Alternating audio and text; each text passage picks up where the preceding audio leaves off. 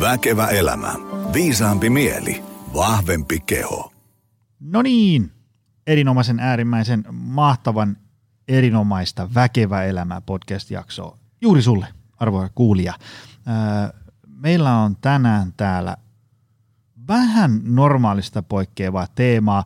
Me mennään ikään kuin hieman siitä semmoisesta ihan perushyvinvoinnista niin kuin tämmöiselle rouhevammalle tasolle, että katsotaan vähän, että miten niin maksimivoimaharjoittelu onnistuu ja miten me saadaan lihasta ja pihviä kunnolla kasvua ja suorituskykyä ää, parannettua. Päivän vierasta on tänne ää, toivottu ja me jutellaan niin kuin maksimivoimasta ja, ja lihaskasvusta ja, ja kestävyys ja, ja maksimivoima tai kestävyys- ja lihaskuntoharjoittelun yhdistämisestä ja näiden tämmöistä niin kuin tärkeimmistä prinsiipeistä, että jos ne ei ole kunnossa, niin sitten ei oikein meinaa tapahtua mitään. Ja, ja koitetaan purkaa myös iso kasa myyttejä, mitä tähän äsken mainittuihin teemoihin liittyy, koska niitä on paljon semmoisia, jotka vaikka maailma menee eteenpäin, niin, niin niitä ei tunnu lähtevän kulumallakaan pois. Puhutaan myös vähän ää, niin kuin tavallaan kuormituksen ja palautumisen hyvästä suhteesta ää, ynnä muusta sellaisesta – sellainen muistutuksen sana kaikille, että jos haluaa voimailla, niin eti Optimal Performance Center. Me ollaan tässä Helsingin Pasilassa ja Lahdessa. Meidän oikeastaan tärkein leipälajien valmentaminen. Eli jos sä haluat, että laitetaan treenit, ravinnot, palautumiset kuntoon, niin, niin tota, heitä viestiä verkkosivujen kautta opcenter.fi, niin katsotaan, mikä sulle voisi sopia parhaiten. Varataan semmoinen puolen tunnin ilmainen tapaaminen valmentajan kanssa ja siitä sitten personal training yksilövalmennus tai viiden hengen pienryhmätreenit käyntiin. Ja sitten jos tuntuu, että hommat on sen verran hyvällä mallilla, että ostaa vaan jäsenyyden ja rupeaa sitten itse vääntää kyykky, penkki, haukka ja maastaveto, niin mikä siinä? Osta jäsenyys tai kymppikortti, niin pääset voimailemaan. Sitten muuten semmoinen vielä muistutuksen sana, että jos tuntuu, että teidän työyhteisölle, tykypäivään tai muuhun kelpaisi semmoinen evidence-based, mutta samalla semmoisella ihmisläheisellä joustavan jämäkällä twistillä maustettu työhyvinvointiluento tai luentosarja, ravintoliikunta, palautuminen, energisen arjen rakentaminen, niin meiltä löytyy minä voin tulla luennoimaan tai vaimo Kaisa Jaakkola – kaikkein nopein keino sopia hommat on laittaa maili suoraan mulle joni.optimalperformance.fi tai tota, ää, jos haluat mennä lueskelemaan rauhassa vähän lisää, niin mene optimalperformance.fi ja siinä yläpalkissa on työhyvinvointi, niin sieltä löytyy referenssit ja tarjontaa ja muuta tällaista.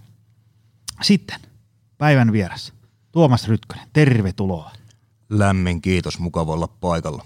Öö, mulla on tuolla tota, puhelimen uumenissa semmoinen tekstitiedosto, mihin mä pidän aina kirjaa toivottuja vieraita ja, ja sitten tämmöisiä toivottuja teemoja ja ää, sun kohdalla on kolme merkintää. Sulla on ainakin kolmesti tänne toivottu ää, vieraaksi ja, ja hienoa, että saatiin tämä nyt järjestyä.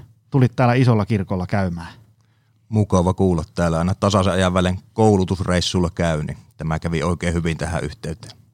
Hei, tota, meillä on pitkä menu ja sulla on niistä ihan hirveästi tietämystä, niin otetaan lyhyt tällainen ö, tiivistys. Kuka sä oot, mitä sä tuut, mitä sä teet, mistä sä tuut ja niin edespäin.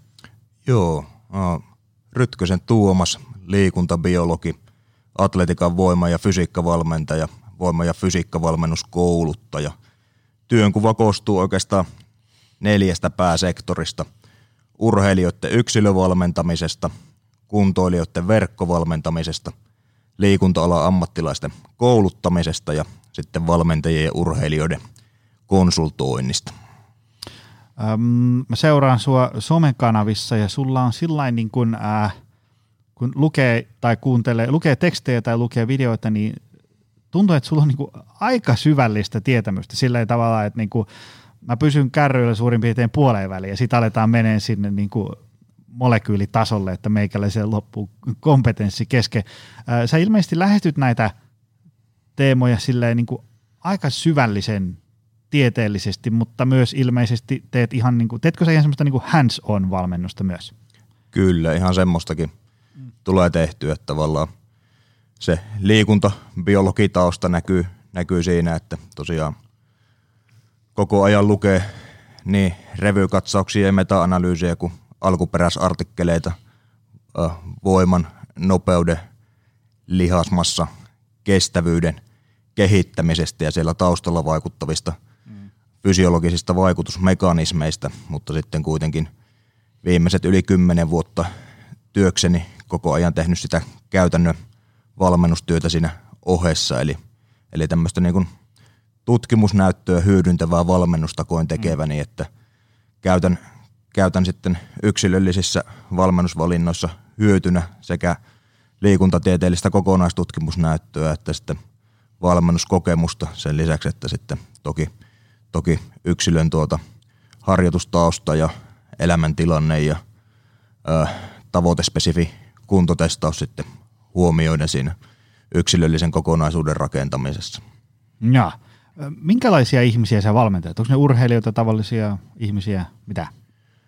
No oikeastaan voisi sanoa, että yksilövalmennettavat, niin siellä on muutamia huippuurheilijoita. He ovat nopeus- ja teholajeista ja sitten on yksi kestävyysurheilija. Sitten on paljon tämmöisiä pienempien lajeja, käytännössä voimailulajeja, urheilijoita, ketä nyt sinänsä voi laskea sekä kansallisen että kansainvälisen tason ur- urheilijoiksi, mutta ei sinänsä ole olympialajeja urheilijoita, kun puhutaan, mm. puhutaan muista voimailulajeista kuin painonnostosta, keitä en, en valmenna. Niin näistä koostuu aika pitkälti nämä yksilövalmennettavat. Että on siellä muutama sitten tämmöinen kovalla tasolla oleva tavoitteellinen kuntoilija, joka ei kilpaile, mutta heidänkin harjoittelunsa on hyvin tämmöistä urheilijamaista. Et sitten tuota, noissa meidän verkkovalmennuksissa sitten on enempi tavallisia kuntoilijoita, mutta nekin on toki tämmöisiä hyvin suorituskykyhakuisia tuota, verkkovalmennuksia, missä nimenomaan keskitytään sitten verkkovalmennuskohtaisesti joko voima- ja lihasmassan tai kestävyyden tai yhdistetyn voima- ja kestävyyskunnon tai sitten tuota nopeusvoima-ominaisuuksien kehittämiseen. Että, että ehkä se voisi jollain tavalla tiivistää, että tämmöinen fyysisen suorituskyvyn kehittäminen on oma mm. intohimo ja sen parissa sitten aika lailla tämä valmentaminenkin tapahtuu. No siitä päästäänkin sitten päivän ensimmäiseen kysymykseen, että ähm, moni haluaa saada lisää maksimivoimaa. Miten se onnistuu? Mitkä on niinku tämmöiset niinku tärkeimmät pääprinsiipit, jotka pitää olla kunnossa? Et, et, jos ei ne ole kunnossa, niin sitten ei oikein meinaa tapahtua mitään. No siinä on ehkä hyvä lähteä ensiksi vähän liikenteeseen sieltä kuormitusfysiologisesta päästä ennen kuin mennään, mennään sitten valmennusopillisen kokonaistutkimusnäytön päähän, että mit, mistä se maksimivoima ylipäänsä koostuu, minkä asioiden, mitä asioita täytyy kehittää, että saadaan kehitettyä maksimivoimaa. Jos oikein tiivistää, niin voidaan ajatella sillä tavalla, että mm, ihmisen liikuntaelimistön voimantuottopotentiaali on hyvin pitkälti kiinni lihasten fysiologisesta poikkipinta-alasta. Eli mitä enemmän siellä on supistuvaa proteiinikoneistoa ja venytystä vastustavaa proteiinikoneistoa, niin sitä enemmän lihaksistolla on potentiaalia tuottaa voimaa.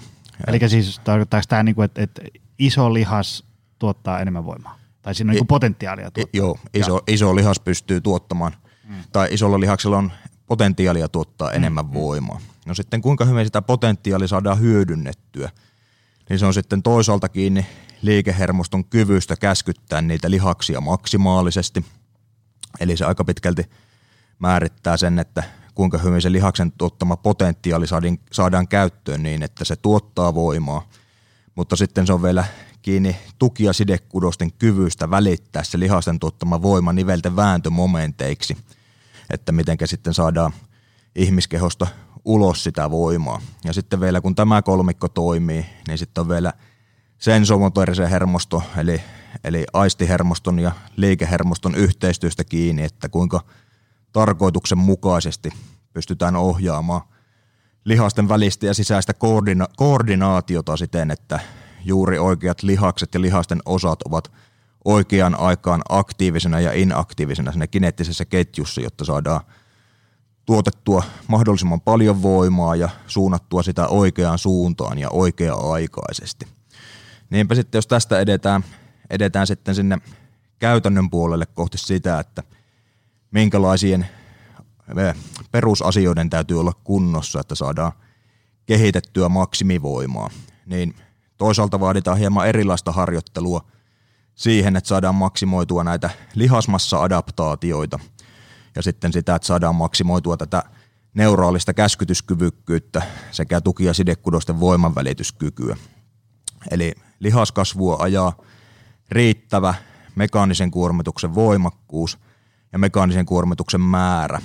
Ja sitten taas maksimivoima-adaptaatioita, neuraalisia adaptaatioita ja tuki- ja sidekudosten voimanvälityskyvyn kautta ajaa ennen kaikkea voimaharjoitteluintensiteetti, eli se kuorma. Ja mm. määrä ja kuorma ei voi olla yhtä aikaa tosi korkealla ilman, että se kokonaiskuormitus ylittää kehon sopeutumis- ja palautumiskapasiteetin. Aloittelijallahan tämmöistä ongelmaa ei ole, kaikkia voidaan yhtä aikaa kehittää. Adaptaatioikkuna on niin ammollaan. Yksittäinen ominaisuus vaatii vain hyvin pientä treenimäärää kehittyäkseen ja siirtovaikutusta asiasta toiseen on paljon. Mutta jos puhutaan kokeneesta maksimivoimahankkijasta, niin monesti joudutaan rytmittämään erikseen tämmöisiä – niin sanottuja valmennuslangilla puhuttuja perusvoimakausia, milloin se harjoittelun volyymi eli määrä on suurempaa, mutta sitten keski-intensiteetti on hieman pienempää, eli siellä, siellä saadaan annettua riittävän suurta määrää sitä mekaanista kuormitusta, mikä mahdollistaa lihaskasvun, mutta sitten toisaalta tarvitaan niitä kovaan intensiteettiin, koviin kuormiin, lyhy, lyhyisiin sarjojen toistopituuksiin painottavia niin sanottuja hermostollisen maksimivoimaharjoittelun kausia, jolloin volyymi on niin pientä, että siedetään sitä todella suurien kuormien liikuttelusta tulevaa kuormitusta, mutta kuitenkin riittävän suurta sille, että saadaan pidettyä lihasmassan määrä yllä. Ja käytännössä sitten, jos mietitään kumpaa, kumpaa tahansa näistä kahdesta pääsuunnasta, eli sieltä lihasmassan suunnasta tai neuraalisien adaptaatioiden ja tuki- ja sidekudosadaptaatioiden suunnasta, niin sitten on tietyt valmennusopilliset pääperiaatteet, minkä on sitten pakko toteutua, että e, pystytään kehittymään. Eli ihmisellä, ihmiskeholla ei niin kuin biologisesti ole syytä e, muuttaa rakenteitaan ja toimintaansa sillä tavalla, että sietäisi suurempaa ja suurempaa stressiä, ellei sitä kehoa altisteta pikkuhiljaa – haastavammalle elinympäristölle ja sitä, sitä elinympäristöstä täytyy tehdä juurikin ö, sopivan maltillisesti haastavampaa, että se haastavuuden lisääntyminen ei ylitä kehon sopeutumiskapasiteettia. Ja kaikista tärkein näistä valmennusopin tämmöisistä suurista periaatteista on nousujohteisuus, eli sen ö, solujen elinympäristön haastamisen täytyy olla nousujohteista ja sitten sen täytyy toisaalta olla tavoitespesifiä. Eli jos me halutaan lisää maksimivoimaa, meidän täytyy haastaa solujen elinympäristöä sillä tavalla, että keho sopeutuu siihen haasteeseen tulemalla paremmaksi tuottamaan maksimivoimaa. Ja käytännössä maksimivoiman hankkiminen on siinä mielessä niin sen verran yksinkertaista, että niitä nousujohde, no, nousujohteisuuden rakentamistyökaluja on oikeastaan vain kaksi. On kuormaprogressio ja määräprogressio. Silloin kun ajatellaan sitä lihasmassan kasvua, niin yleensä kannattaa hyödyntää joko yhdistettyä kuorma- ja määräprogressiota tai riittävän suurella harjoitusmäärällä toteutettua tasamääräistä kuormaprogressiota, koska silloin tarvitaan sitä riittävää mekaanisen kuormituksen määrää sille lihaskasvulle. Sitten taas kun enempi haetaan tämmöisen niin sanotun – hermostollisen maksimivoimaharjoittelun kautta sitä maksimivoimatasojen kasvua, parannetaan tätä liikehermoston kykyä käskyttää maksimaalisesti lihaksia, koordinoida paremmin liike- ja kuormaspesifisti sitä liikettä tavoitteiden mukaisesti ja tuki- ja sidekudosten voimanvälityskykyä, niin silloin tosiaan se kuorma on se suuri ajaja, niin silloin yleensä kannattaa joko huomattavasti pienemmillä määrillä kuin kovimmilla lihasmassan kasvatuskausilla, niin harjoittaa joko – tasamääräistä kuormaprogressiota tai välillä jopa sitä todella kovaa kuormaprogressiota kannattaa tukea sillä, että rakennetaan tämmöistä määränlaskulla tuettua kuormaprogressiota. Ja näiden kahden niin kuin suuren pääperiaatteen eli e, nousujohteisuuden ja sitten tavoitespesifisyyden lisäksi niin täytyy toteutua riittävä määrä ärsykkeen vaihtelua. Ärsykkeen vaihtelu itsestään ei kehitä eli ärsykkeen vaihtelu ei ole nousujohteisuutta, mutta ärsykkeen vaihtelu mahdollistaa nousujohteisen tekemisen kuukausien ja vuosien aikajänteellä. Et jos otetaan tämmöinen yksinkertainen käytännön esimerkki, että vaikka kolmesti viikkoon penkki punnertaa viisi kertaa vitosia ja aina lyö kaksi ja puoli kiloa lisää tankoon, niin sillä todennäköisesti kehittyy ihan hyvin joitakin kuukausia, mutta jossain vaiheessa tulee se piste, että enää ei pysty viisi kertaa vitosen pistämään lisää rautaa tankoon ja tulee niin sanottu tasainen vaihe siinä harjoittelussa. Tätä kutsutaan kuormitusfysiologiassa akkomodaatioksi tämmöistä ilmiötä, eli liian, liian monotonisesta harjoittelusta johtuva tasainen vaihe kehityksessä. Ja sitä tietysti voidaan hyvinkin monilla valmennuksillisilla, valmennuksillisilla työkaluilla torpata – voidaan esimerkiksi maksimivoiman näkökulmasta siirtää painotusta siitä lihasmassasta neuraaliseen käskytykseen tai päinvastoin. Voidaan jollain tavalla muokata sitä harjoittelun, kuorman, määrän ja harjoitustiheyden välistä suhdetta. Tai sitten voidaan esimerkiksi pääliikemallejen liikevariaatioita hieman vaihdella ja tällä tavalla hakea sitä ärsykkeen vaihtelua. Eli noin 1-3 kuukauden välein siihen harjoitteluun olisi hyvä tyydä tuoda jotain pientä uutta, mutta toisaalta toinenkin ääripää on huono, että jos joka viikko treenataan eri tavalla kuin edellisellä viikolla, niin sitten siellä ei muodostua sitä nousujohteisuuden punaista lankaa niissä harjoitteissa ja saada toteutettua sitä kuorma- ja määräprogressiota, mitkä sitten johtavat maksimivoiman kehittymiseen.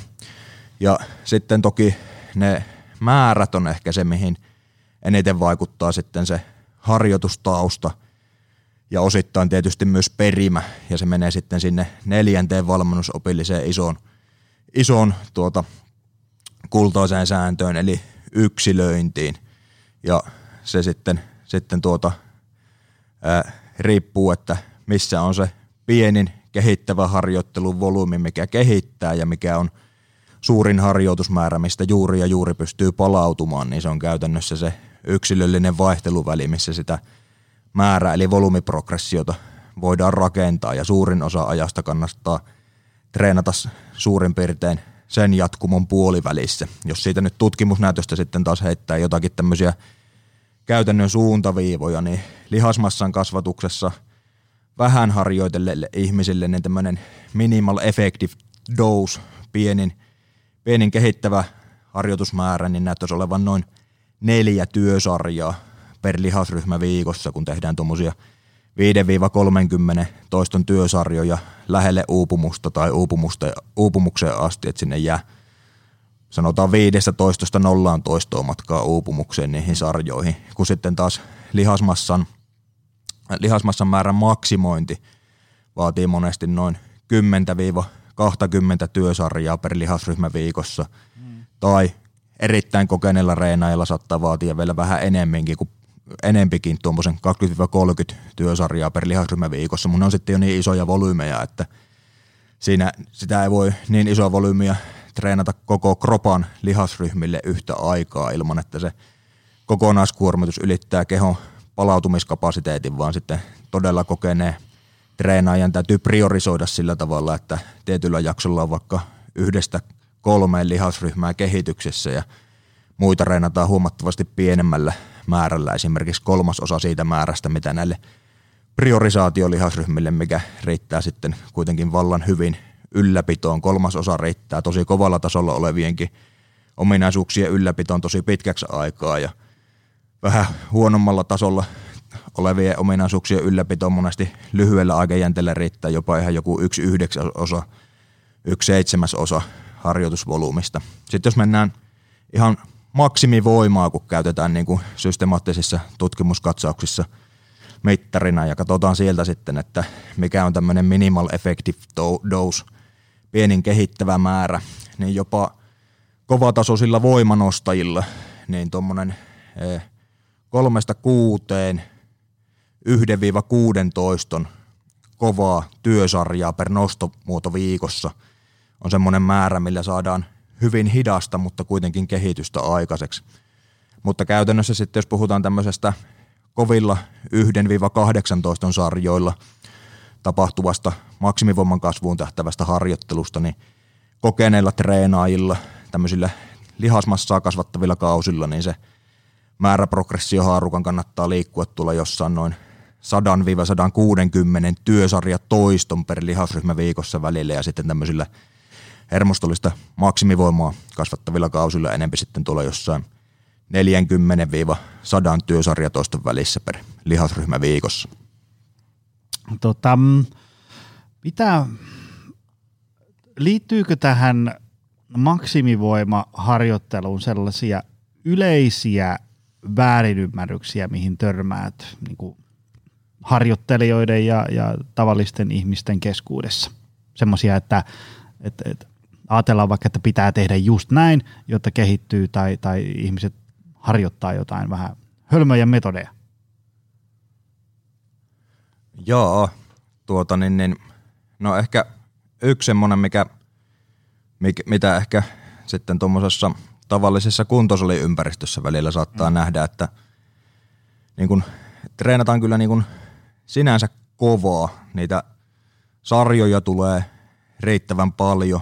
Ne saatetaan vaikka painaa kaikki lähelle uupumusta tai uupumukseen mm. asti, mutta sieltä puuttuu se nousujohteisuus, että siinä ei tule mm. viikosta toiseen, kuukaudesta toiseen pikkuhiljaa sitä kuormaa tai määrää lisää. Treenataan kovaa, mutta niin, että ne määrät ja kuormat säilyy samana, jolloin se harjoittelu muuttuukin pelkästään ylläpitäväksi eikä kehittäväksi. Mm. Eli ihan tämmöinen vanha ja klassinen treenipäiväkirjan pitäminen herättää hyvin tämmöisessä, että onko, onko taas kyykyssä 5 kertaa 8 kertaa 160 kiloa niin kuin kolme kuukautta sittenkin, vai onko mm. nyt jo 5 kertaa 6 kertaa 175 ja on menty oikeaan suuntaan? Tai 5 kertaa 8 kertaa 175. Tota, onko se sillain, että oikeastaan niin kuin lähestulkoon jokaisesta tämmöisestä, nyt niin kuin, jolla on, on niin kuin paikat suurin piirtein ehjänä ja on, on tämmöinen perusterve ihminen, niin voi tulla niin kuin yllättävänkin vahva? Onko voima semmoinen, maksimiominaisuus semmoinen asia, joka kun asiat tehdään oikein, niin se kyllä käytännössä tarttuu jokaiseen? Jos tarkastellaan tuommoisia aloittelijoilla tehtyjä tutkimuksia, missä vaikka kolmen kuukauden voimaharjoittelu interventio aikana keskimäärin vaikka tietyissä liikkeissä mitattu maksimivoimataso on kasvanut 40 prosenttia, mm. niin sieltä löytyy yksittäisiä yksilöitä, kellä se on kasvanut yli 100 prosenttia mm. ja yksittäisiä yksilöitä, kellä se ei ole kasvanut kuin muutamia prosentteja. Mm. Eli kyllähän se vaihteluväli on suurta.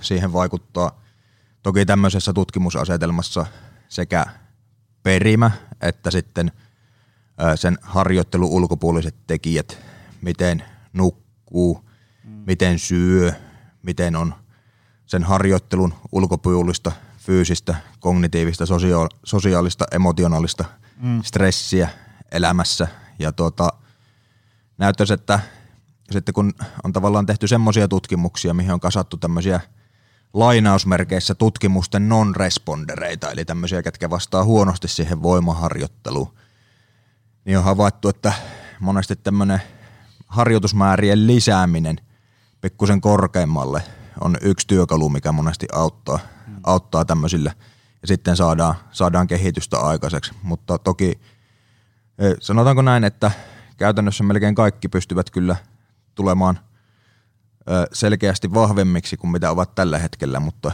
ei kaikista pysty treenaamaan voimanoston maailmanmestaria, että, että tuota, näin. Mitä tota, minkälaiseen treenimäärään ihmisten kannattaisi niin kuin henkisesti valmistautua. Jos ajatellaan, että tuon langan päässä on joku tämmöinen tavallinen 38-vuotias tyyppi, joka ää, on nyt käynyt kuntosalilla, tietää mitä on levytanko ja, ja, ja saa oman painon penkistä ja kahdeksan leukaa, tämmöinen perusterve tyyppi, ää, niin tota, ja nyt se haluaisi ruveta niin kuin – maksimaalisesti niin kuin lisää vaikka nyt sanotaanko voimanoston yhteistulosta, maastaveto, penkki, kyykky. Minkälaiseen treenimäärään tämmöisen ihmisen kannattaisi niin kuin, ö, henkisesti valmistautua? Riittääkö siis kaksi treeniä viikossa vai onko se kymmenen treeniä viikossa vai, vai mitä? Ajatellaan, että on niin kuin, perusnormaali elämä, ei ole mitään älyttömää kuormittavaa, mutta ei kuitenkaan mikään ammattiurheilijakaan. Ehkä jos niitä tuloksia halutaan optimoida, niin kolmesta viiteen harjoituskertaa viikossa on semmoinen, mikä on niinku tosi optimaalinen lähtökohta, mutta kyllä sillä kahdellakin treenillä viikkoon todennäköisesti tosi pitkän aikaa saadaan hyvääkin kehitystä aikaiseksi, jos resursseja enempää ei ole. Mm. Ja jos on vain se kaksi treeniä viikossa, niin silloin on vielä mahdollista se, että vaikkapa kaikkia voimanoston nostomuotoja ei priorisoida yhtä aikaa, vaan esimerkiksi aina sen penkin lisäksi jompikumpi jalkaliike, kyykky tai maastaveto sitten kehityksen alla ja toinen vähän enempi ylläpitävänä, jos ei ole aikaa kuin se pari kertaa viikossa treenata, mutta voimaharjoittelu on siitä aika lohdullista, että aika pienilläkin harjoitusmäärillä voi tehdä tosi kovia tuloksia, jos katsoo, katsotaan toisaalta sitten sitä toista ääripäätä, mistä et kysynyt ihan huippuja, niin hmm. sielläkin voi olla yllättävän pieniä ne treenimäärät, jos verrataan vaikka sitten kestävyysurheiluun, missä yksinkertaisesti ei voi päästä ihan huipputasolla ilman, että treenataan melkoisen paljon. Hmm. Että voimaharjoittelu on kuitenkin enempi kiinni siitä, siitä tota, tekemisen, tekemisen laadusta kuin siitä, että tarvittaisiin ihan hurjia treenimääriä. Aivan. Tota, se maksimivoimasta sitten kiinnostaa tietysti maksimaalinen lihaskasvu. Ähm, mitenkäs se onnistuu? Mitkä on maksimaalisen niin kuin lihaskasvun tämmöiset pääprinsiipit? Jos ajatellaan silleen, että niin kuin ne, oli maksimivoimassa jotain, ähm, mitäs kun halutaan, että pihvi kasvaa? Mitä silloin? No siinä oikeastaan suurin ero maksimivoimaa on se, että voidaan käyttää pikkusen laajempaa toistoskaalaa omien mieltymysten mukaan. Eli nykyinen kokonaistutkimusnäyttö alkaa olla aika selvää sen suhteen, että lihasta pystytään kasvattamaan aika lailla yhtä hyvin tuommoisilla 5-30 toiston sarjoilla, mitkä tehdään melko lähelle uupumusta tai uupumukseen asti. Mutta nousujohteisuuden periaatteesta ei päästä mihinkään, että edelleen sitä – kuorma- ja tai määräprogressiota täytyy tapahtua, ja kun määräprogressiota ei voi jatkaa loputtomia asti, sillä tulee se yläraja vastaan, mitä isompi määrä vaan väsyttää, mutta ei kehitä enempää, niin mm. niinpä sitten se kuormaprogressio on lihaskasvullekin aivan pakollista pitemmän päälle. Ja tuossa jo aiemmin vähän noista määristä puhuin, eli silloin kun puhutaan lihasmassan kasvatuksesta, niin että silloin oikeastaan kaikista paras sen mekaanisen kuormituksen estimaatti on tehtyjen työsarjojen määrä per lihasryhmä viikossa. Mm.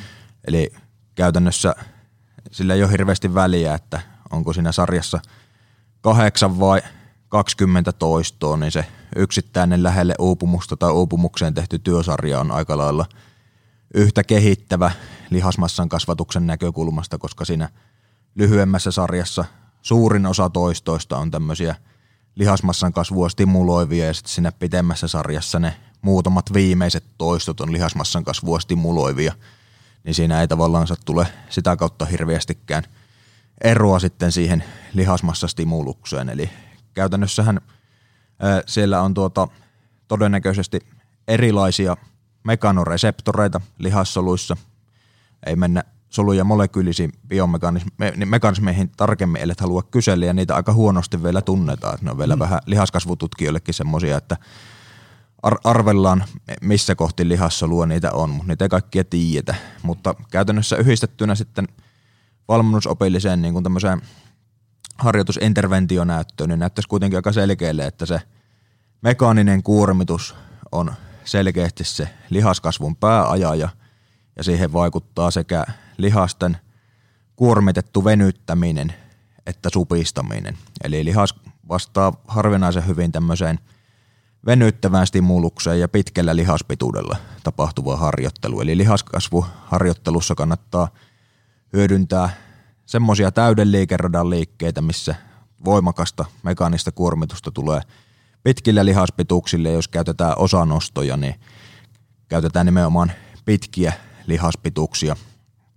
korostavia osano- osanostoja. Eli käytännössä vaikkapa, jos tehdään polvenkoukistuksen kautta takareisiä, niin jos tehdään istualtaan laitteessa, niin nuo sekä polvi- että lonkkanivele ylittävät takareidet on kohtuu pitkässä tilassa, kun ne on lonkan kautta venytyksessä. Ja sitten jos tehdään maaten polvenkoukistuksia, niin silloin taas sekä polven että lonkan, lonkan ylittävät takareiden lihakset, eli kaksipäisen reisilihaksen pitkäpää ja puolijänteinen ja puolikalvonen lihas on huomattavasti lyhyemmässä tilassa. Ja, hmm.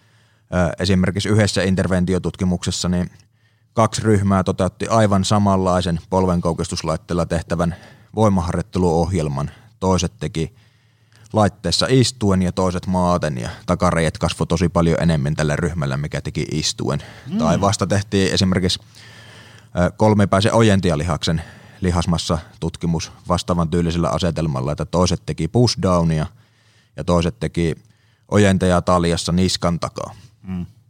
Ja paljon enemmän kasvo ojentajat, kun tehtiin tuolta niskan takaa, missä pitkä pää on venyneenä. Mm.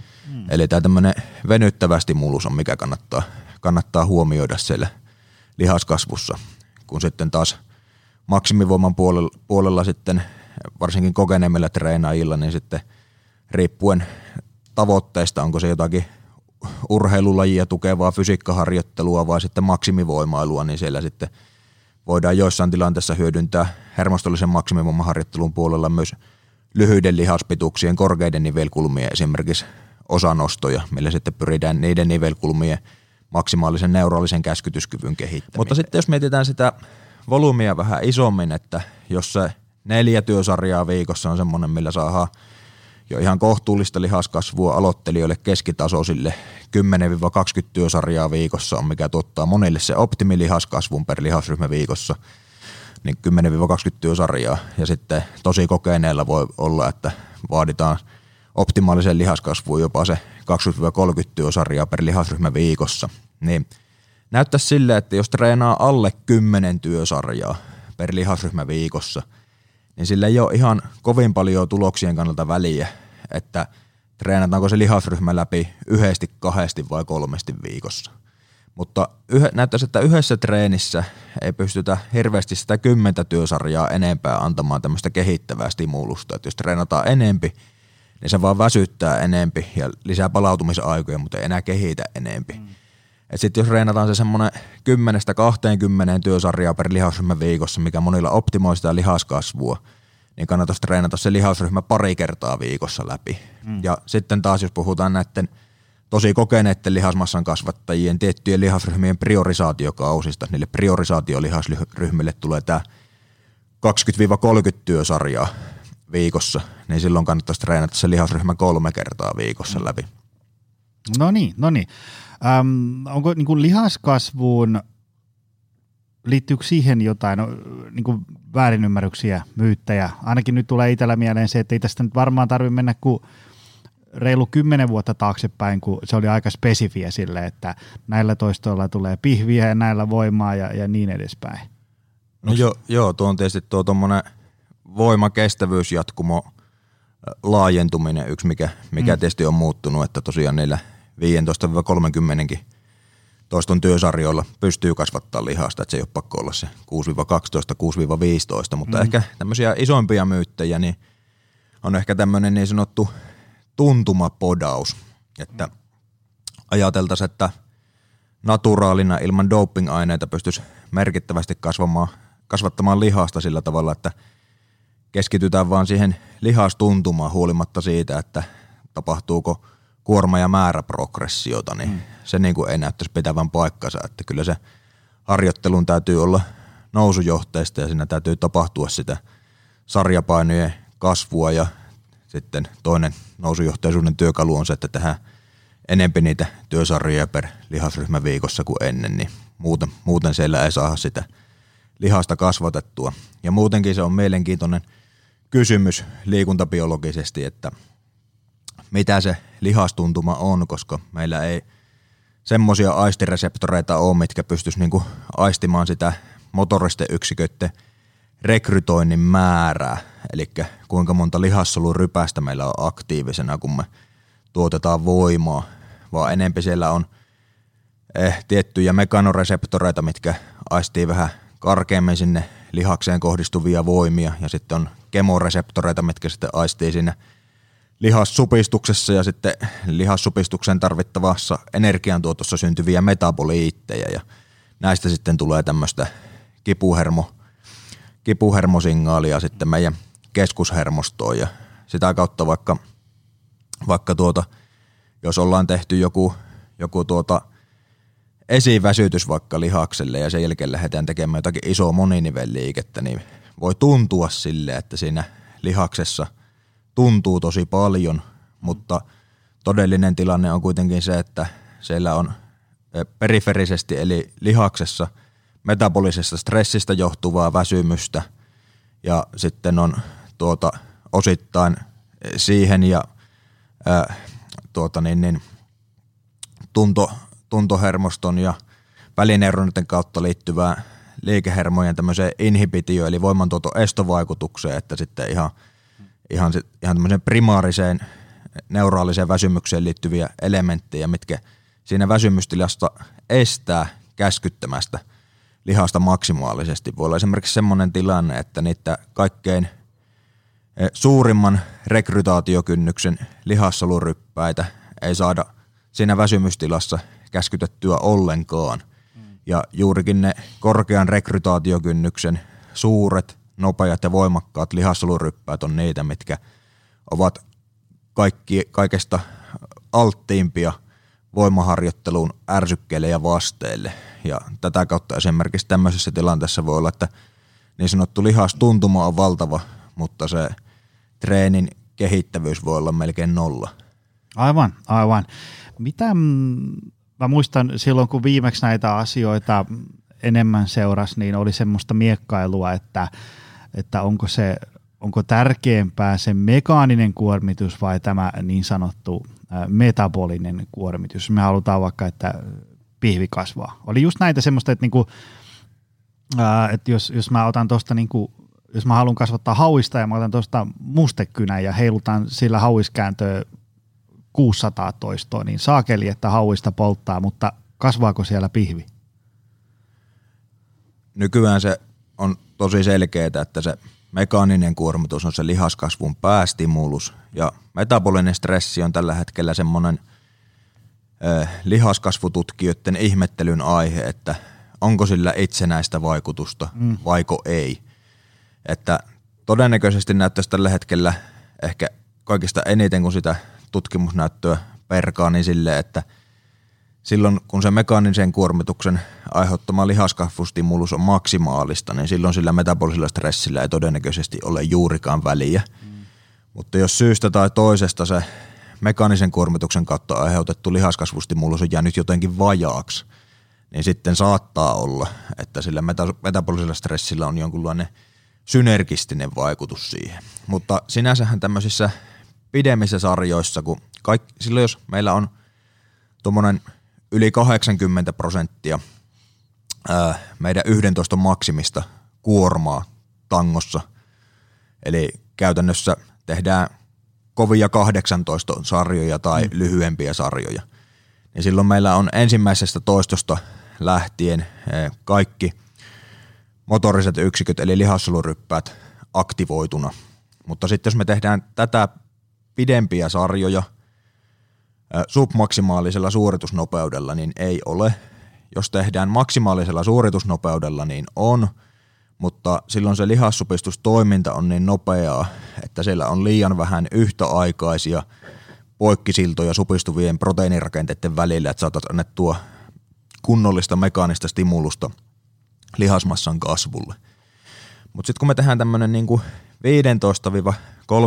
15-30 toiston työsarja lähelle uupumusta tai uupumukseen, muutaman toiston päähän uupumuksesta tai uupumukseen asti, niin sitten se metabolisen stressin aiheuttama väsymys aiheuttaa sen, että me joudutaan niillä viimeisillä toistoilla rekrytoimaan nämä kaikista suurimmatkin motoriset yksiköt töihin.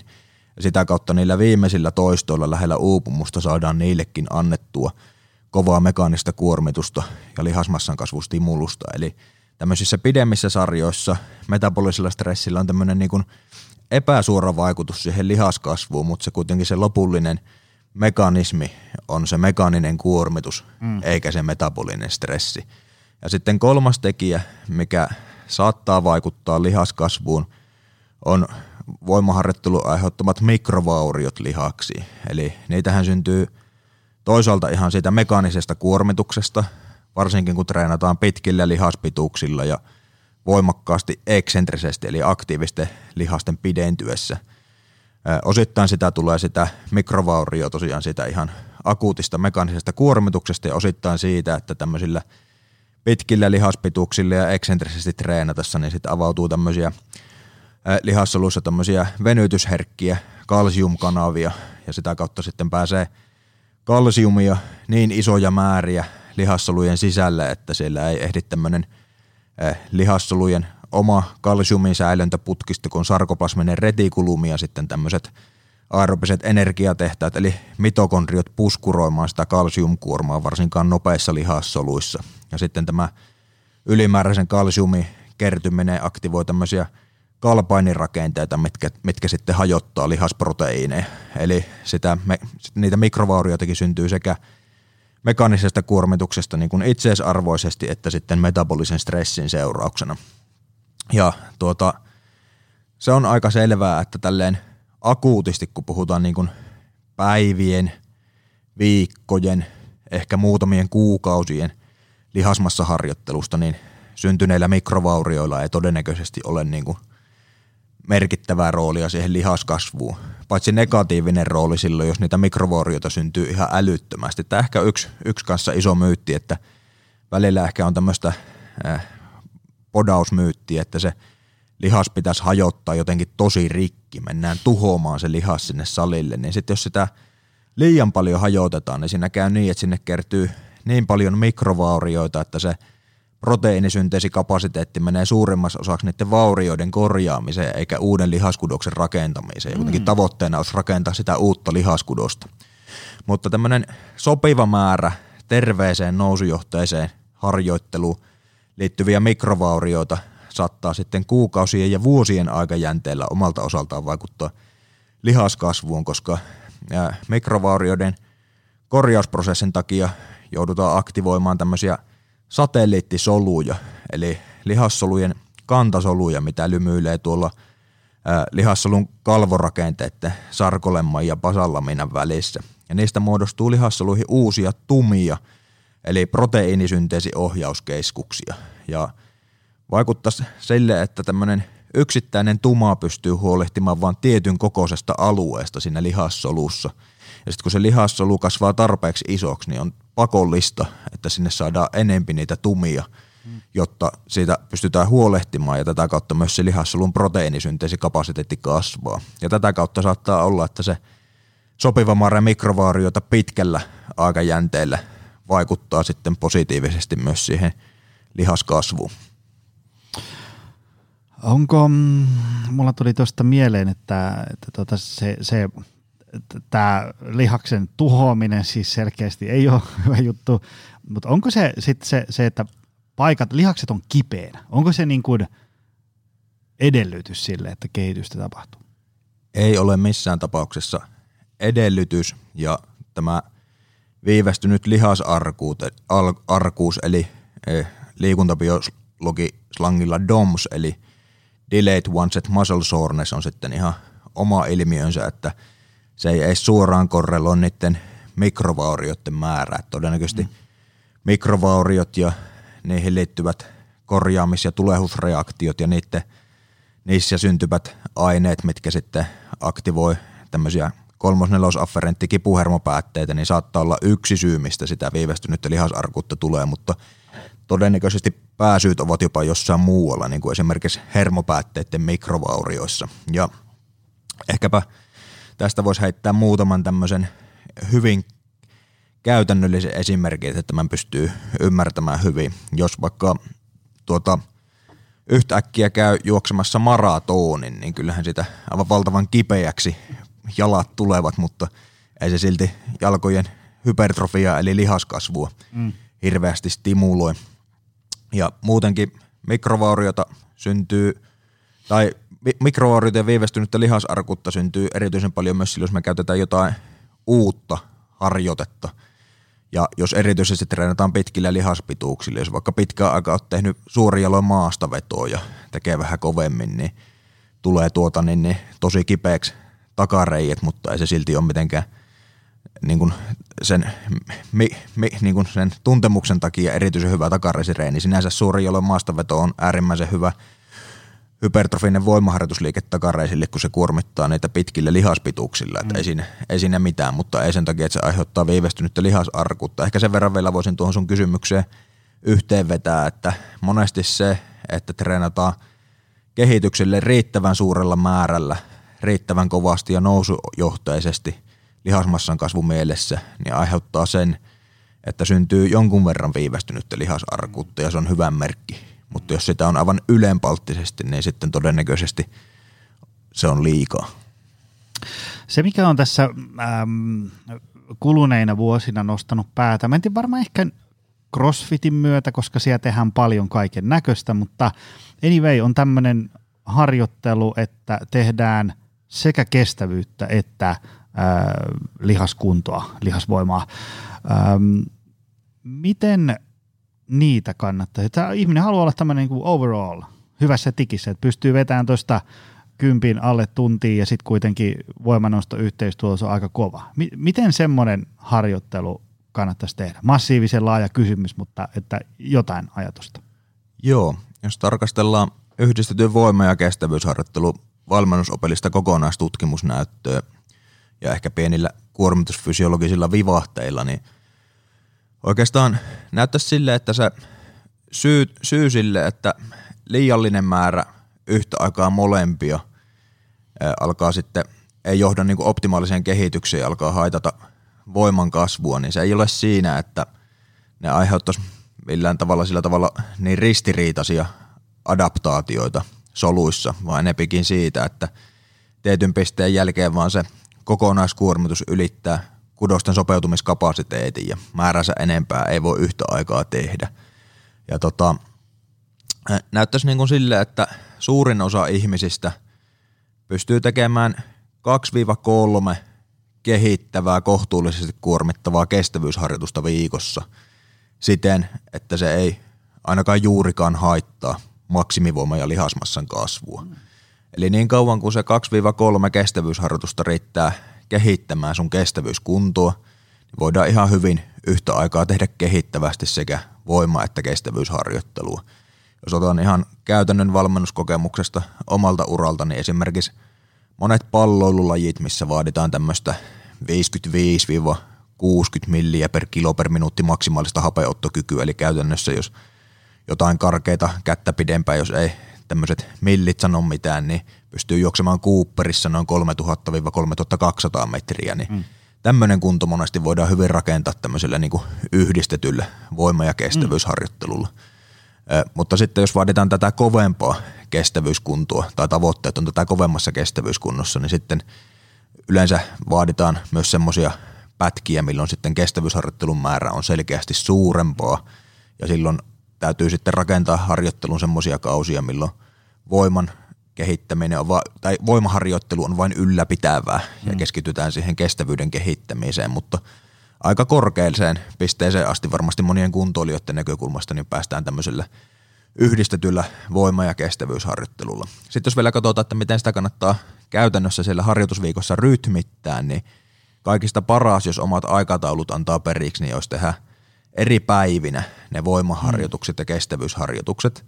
Sitten jos se ei onnistu, mutta pystyy jonakin päivänä reenaa kahdesti päivässä, niin olisi paras, että ne tehdään, tehdään tota, erillisillä reen, erillisinä reeneinä yhden päivän aikana, niiden välillä on useampi tunti taukoa.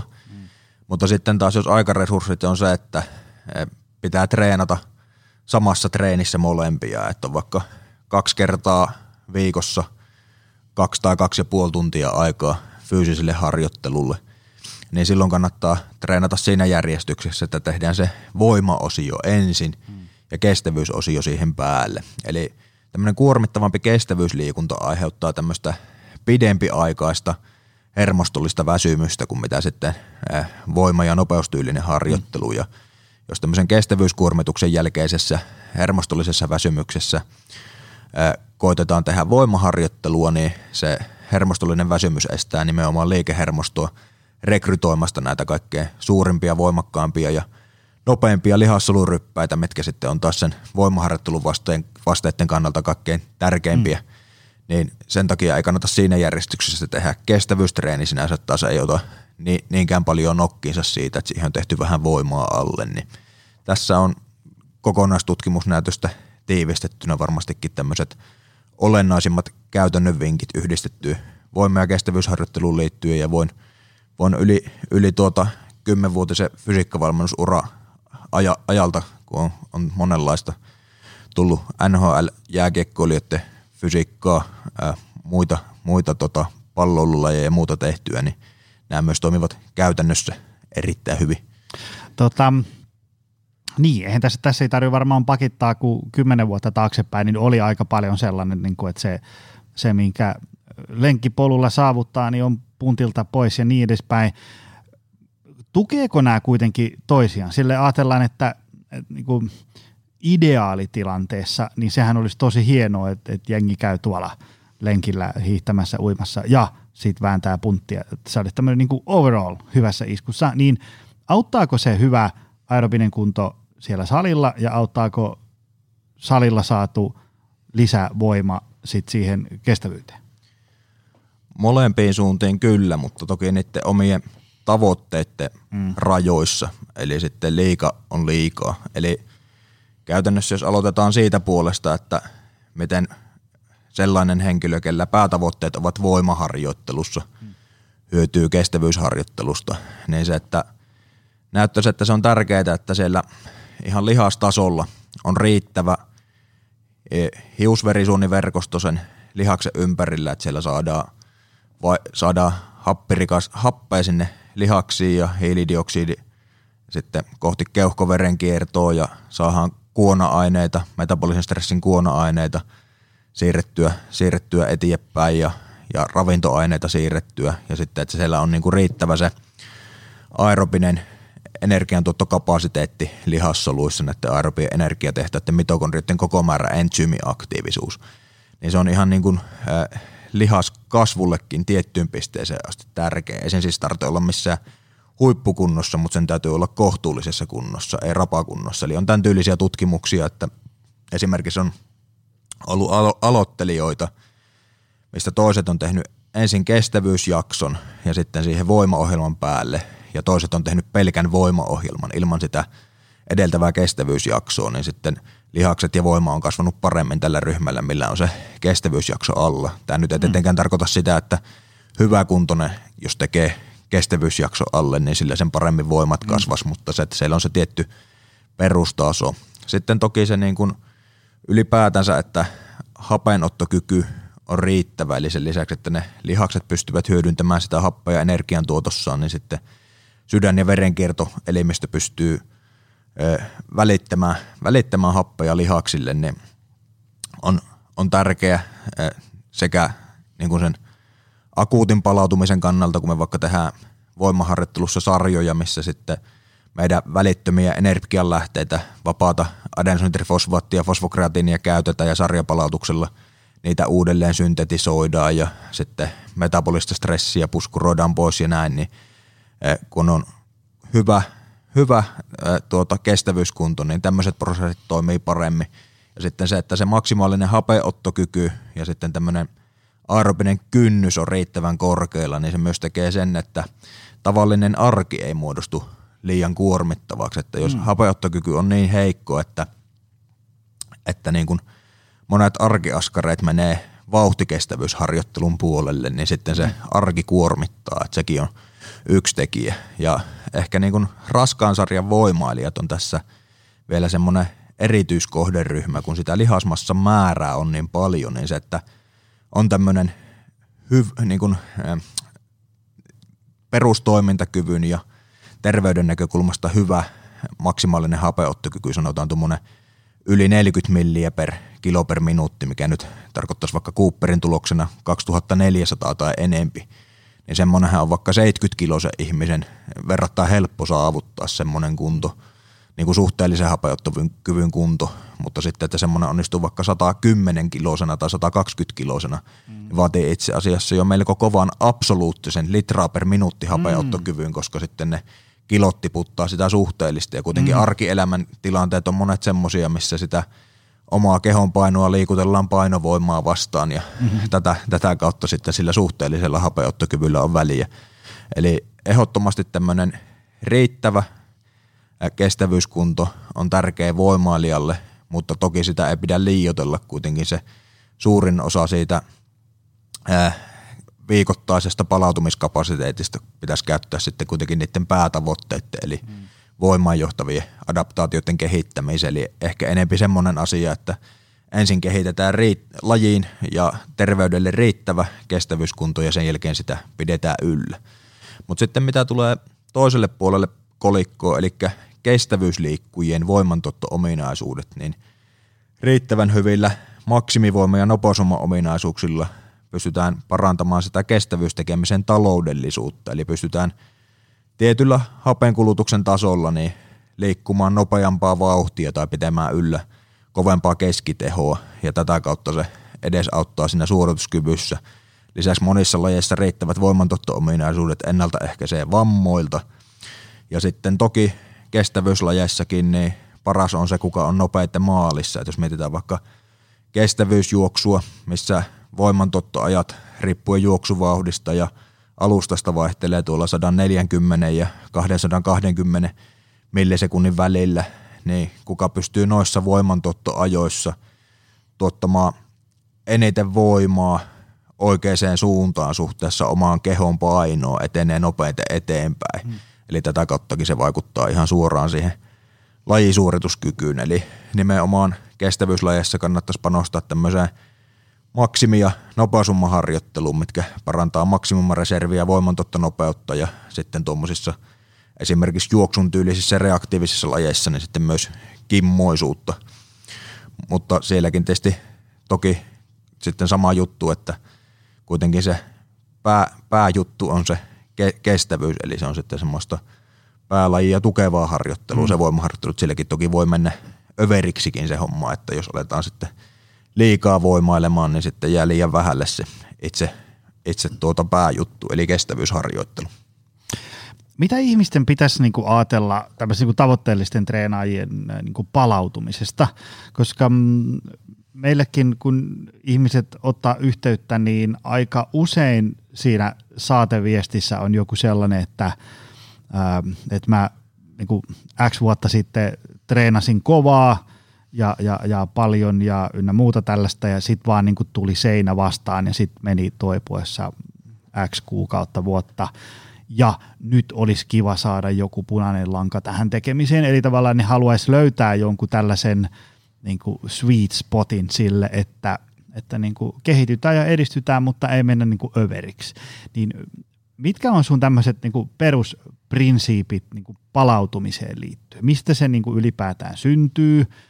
Mitä pitäisi tehdä ja, ja mitä pitäisi niin kuin ottaa huomioon? Mitä olisi sellaisia niin kuin hälytysmerkkejä, että nyt, nyt täytyisi tehdä palautumiselle jotain? No ensinnäkin kaikista tärkein juttu on, on että sitä fyysistä harjoittelua ei tarkastella erillisenä palasena muusta elämästä, hmm. vaan huomioidaan se koko elämä, että minkä verran siellä tulee työelämästä, perheelämästä, muista ihmissuhdeelämästä, niin sitten sitä kaikenlaista kognitiivista ja sosiaalista ja emotionaalista kuormitusta, millä mallilla nämä niin kuin palautumiseen kaikista eniten vaikuttavat isot asiat, niin kuin yöuni, ravitsemus on – ja sitten tokihan se nyt johtaa sitten lopulta sitten sen niin kuin fyysisen harjoittelun näkökulmasta myös tämmöisen niin kuin arvotyöskentelyyn siitä, että mitkä asiat on elämässä semmoisia, mihin haluaa energiaa ja aikaa panostaa ja kuinka mm. kovia ne tavoitteet sitten sillä fyysisen harjoittelun puolella on. Et toki mitä kovempia ne tavoitteet on, niin sitä enemmän sitten joutuu priorisoimaan siinä elämässä sitä, että sille, sille kovalle fyysiselle tai riittävän kovalle fyysiselle harjoittelulle on – aikaa ja siitä palautumiselle on aikaa. Eli toki, toki tämän tyylisiä asioita sieltä täytyy tuota havainnoida. No mitkä on semmoisia käytännön vinkkejä, millä kannattaa seurata sitä, että ei mene liialliseksi se kokonaiskuormitus, niin on tietysti yksi aika selkeä, mikä näkyy treeneissä, että jos alkaa tulla tasanne vaihetta tai varsinkin suorituskyvyn tippumista, mm. niin se on aina semmoinen, mihin kannattaa reagoida. Ei toki jos on yksi huono reeni, se voi johtua mistä vaan, mutta se alkaa olla useampi huono reeni putkeen, niin sitten pitäisi tarkastella, niin kuin, että mikä, mikä tässä on vikana. No sitten ihan tämmöisiä perinteisiä äh, tuota, äh, stressiin liittyviä asioita, että jos alkaa olla uniongelmia, alkaa aamuyöllä heräillä, heräillä tuota, niin, niin levottomana, äh, leposykkeet koholla, jos on käytössä sykevälivaihtelumittauslaitteistoon, niin tuota, äh, sykevälivaihtelu pienenee, äh, jos alkaa olla epänormaaleita sykereaktioita harjoitteluun, ylipäätänsä se motivaatio sitä harjoittelua kohtaan alkaa heikentyä, yleinen mieliala alkaa muuttua negatiivisemmaksi kuin mitä on normaalisti, niin tuota, nämä on semmoisia ylikuormituksen hälytysmerkkejä. Ja meillä liikuntabiologiassa tykätään, tykätään monesti jakaa muutamaan lohkoon tuommoinen ylikuormittuminen sen niin kuin vakavuuden suhteen, että puhutaan tämmöisestä functional over, overreachingista, jos on tämmöistä niin kuin pientä ylikuormittumista, mutta sitten jos levätään muutamia päiviä tai viikko, niin tuota, saatetaan olla paremmassa suorituskyvyssä kuin ennen tätä tilannetta. Eli se on tämmöinen, mistä toipuu hyvin, hyvin nopeasti. Ja sitten, sitten puhutaan tämmöisestä non-functional overreachingista, mikä on aina jo ei-tavoiteltu tila. Että functional overreaching voi olla, voi olla semmoinen, että se on ihan kova, kovasti treenaavalla ihmisellä, niin silloin tällöin seuratusti ja suunnitelmallisesti toteutettuna niin vielä ihan ok. Mutta non-functional overreaching on sitten jo semmoinen, että sitä kestää yleensä useita viikkoja toipua ja sen jälkeen suorituskyky on huonompi kuin ennen sitä. Ja sitten kaikista vakavin tila on tämä tämmöinen overtraining syndrome, milloin sitten monella tavalla kehon stressi- ja palautumisjärjestelmät on päässyt menemään sekaisin, että siellä on sitten jo tämmöisiä sekä hermostollisia muutoksia sympaattisen eli aktivoivan ja parasympaattisen eli palauttavan hermoston tasapainossa. Endokrinologisessa säätelyssä ja pitkään jatkuessaan sitten pääsee tapahtumaan tämmöisiä ihan isompia rakenteellisia muutoksia ihan aivoissa, niin kuin esimerkiksi tämmöinen man- mantelitumake ja muut tämmöiseen stressireaktioihin liittyvät aivoalueet saattaa kasvaa. Ja esimerkiksi tämmöinen eh, rationaalisen ajattelu aivojen etuotsalohkon rauhoittava vaikutus tämmöiseen limpeseen tunnejärjestelmään saattaa heikentyä ja tämmöisestä tilasta sitten voi kestää kuukausia tai vuosia, vuosia palautua, kun sitten täytyy tavallaan todennäköisesti tiettyjä, tiettyjä tuota, tavallaan tämmöisiä eh, lainausmerkeissä hermo, hermostollisia yhteyksiä saada sitten tuota vaimennettua ja uudenlaisia vahvistettua, että saadaan taas, taas palautumisen ja sitten tuota kaasun välinen tasapaino sellaiseksi, että ihminen, ihminen voi tuota biopsykososiaalisena olentona hyvin. Tota, mitä, kun sä valmennat urheilijoita eri lajeista, niin, niin ootko sä huomannut, mitkä on yleisimpiä virheitä tai mitkä on semmoisia yleisimpiä sitten fiksuja asioita, mitä on tehty, mitä tulee niin kuin oheisharjoittelu. Ajatellaan, että on jalkapalloilija, jääkiekkoilija, sulkapalloilija, suunnistaja, tämmöinen näin, jotka, jossa tavallaan se, se itse lajin treenaaminen, tiedätkö, joku jääkiekon, jalkapallon taktiset kuviot ja opetellaan sisäsyrjäsyöttöjä ja näissä, ne on niin kuin hyvällä mallilla, niin mitä sitten se oheistekeminen? Se on, se on varmaan mennyt kuluneina vuosina aika paljon eteenpäin sille, että sen merkitystä on niin kuin monissa ympyröistä ymmärretty, ähm, äh, mutta mikä on sun näkemys? Mitä, mitä urheilijat kenties tekee väärin ja miten niiden kannattaisi tehdä?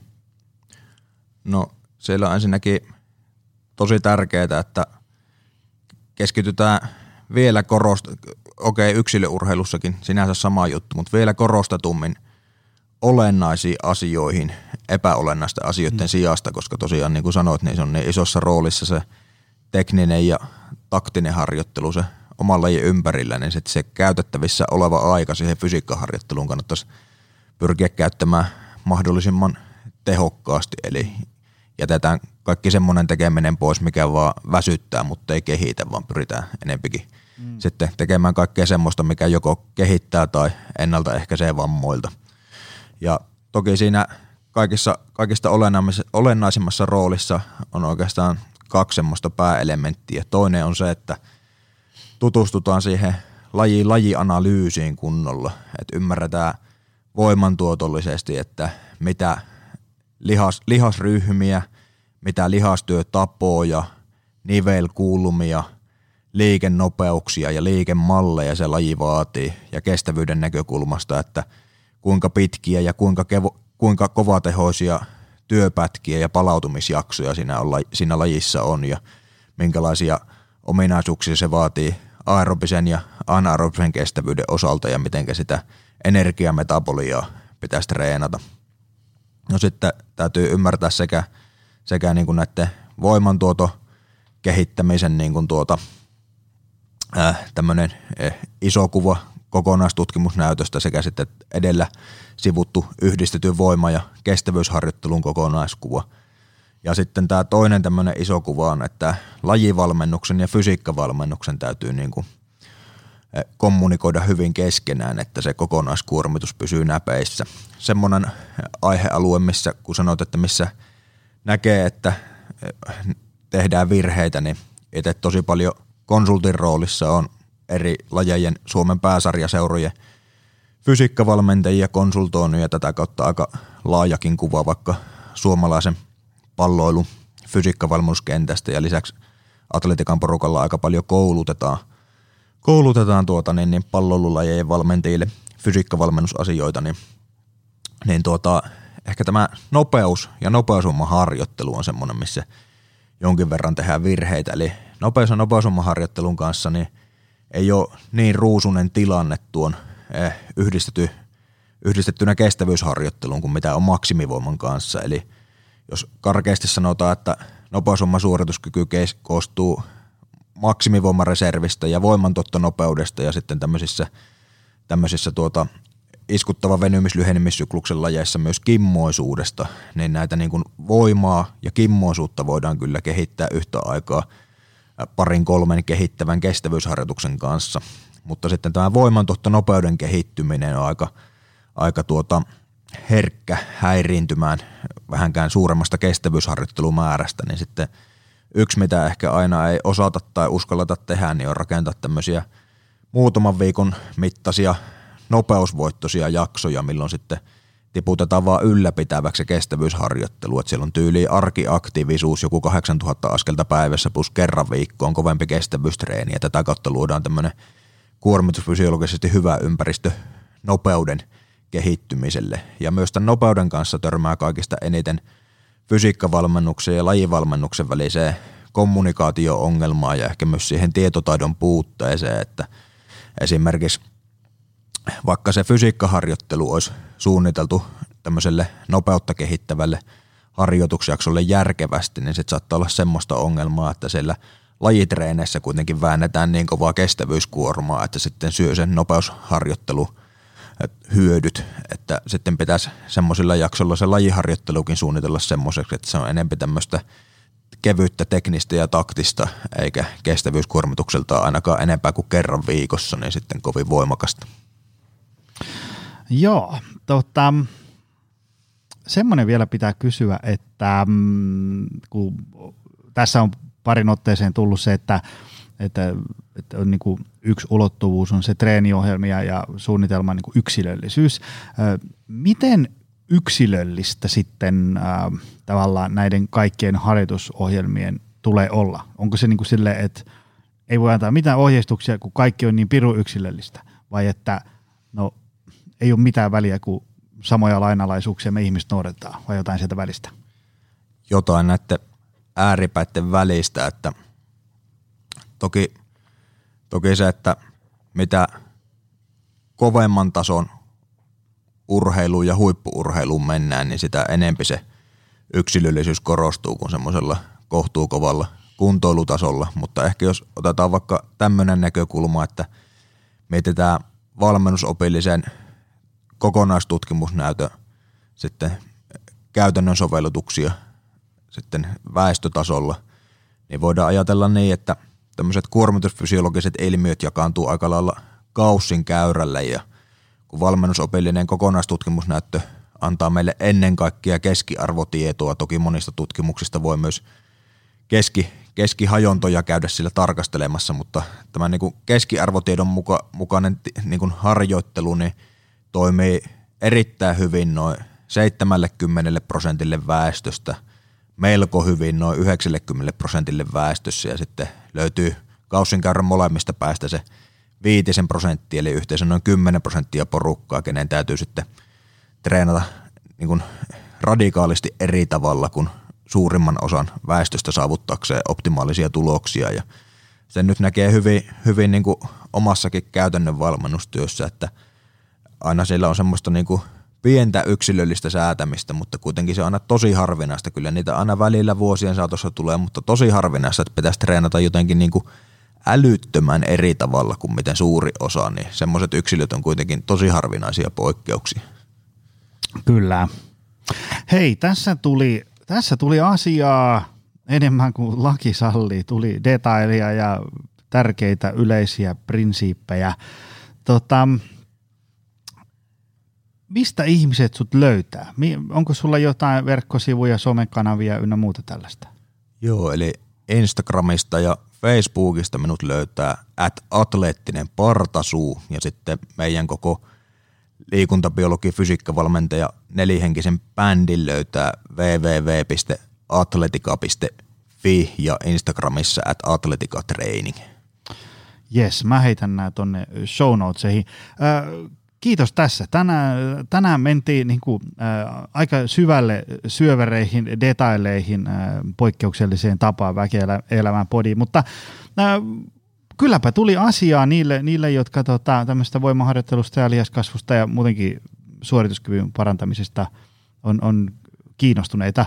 Ähm, mitenkä mä nyt summattaisin tätä, että jos joku haluaa kehittyä, mä mietin, otan tuossa tuommoisen keskivertosalitreenaajan, niin – kyllä se haluaa, että on voimaa, lihasta, suorituskykyä ja sitten niin kuin tavallaan virtaa riittää muuhunkin elämään, niin mitkä olisi sun semmoiset, saat valita top 2-3 prinsiippiä, mistä pitää kiinni? No se, että muistetaan siinä kehittävässä harjoittelussa niin koko ajan seurata sitä, että se on nousujohteista – ja sitten tavoite spesifiä, eli keskitytään niihin asioihin, missä halutaan kehittyä. Ja sitten e, muistetaan se, että suurin määrä, mistä juuri ja juuri pystyy palautumaan, ei yleensä ole optimaalinen annos kehittyä, vaan se löytyy sieltä hieman alempaa, eli niin kuin aiemmin viittasin tähän, että on pienin määrä, mikä kehittää ja suurin määrä, mistä pystyy palautumaan, niin suurin piirtein tämä jatkumo – puolivälissä on se alue, missä kannattaa suurin osa harjoitusvuodesta viettää. Hienoa. Hei, äh, kiitos tästä. Mä laitan tonne show notesihin noita äh, linkkejä, mistä sun juttuja voi seurata lisää. Sä, sä koulutat myös, eikö vaan?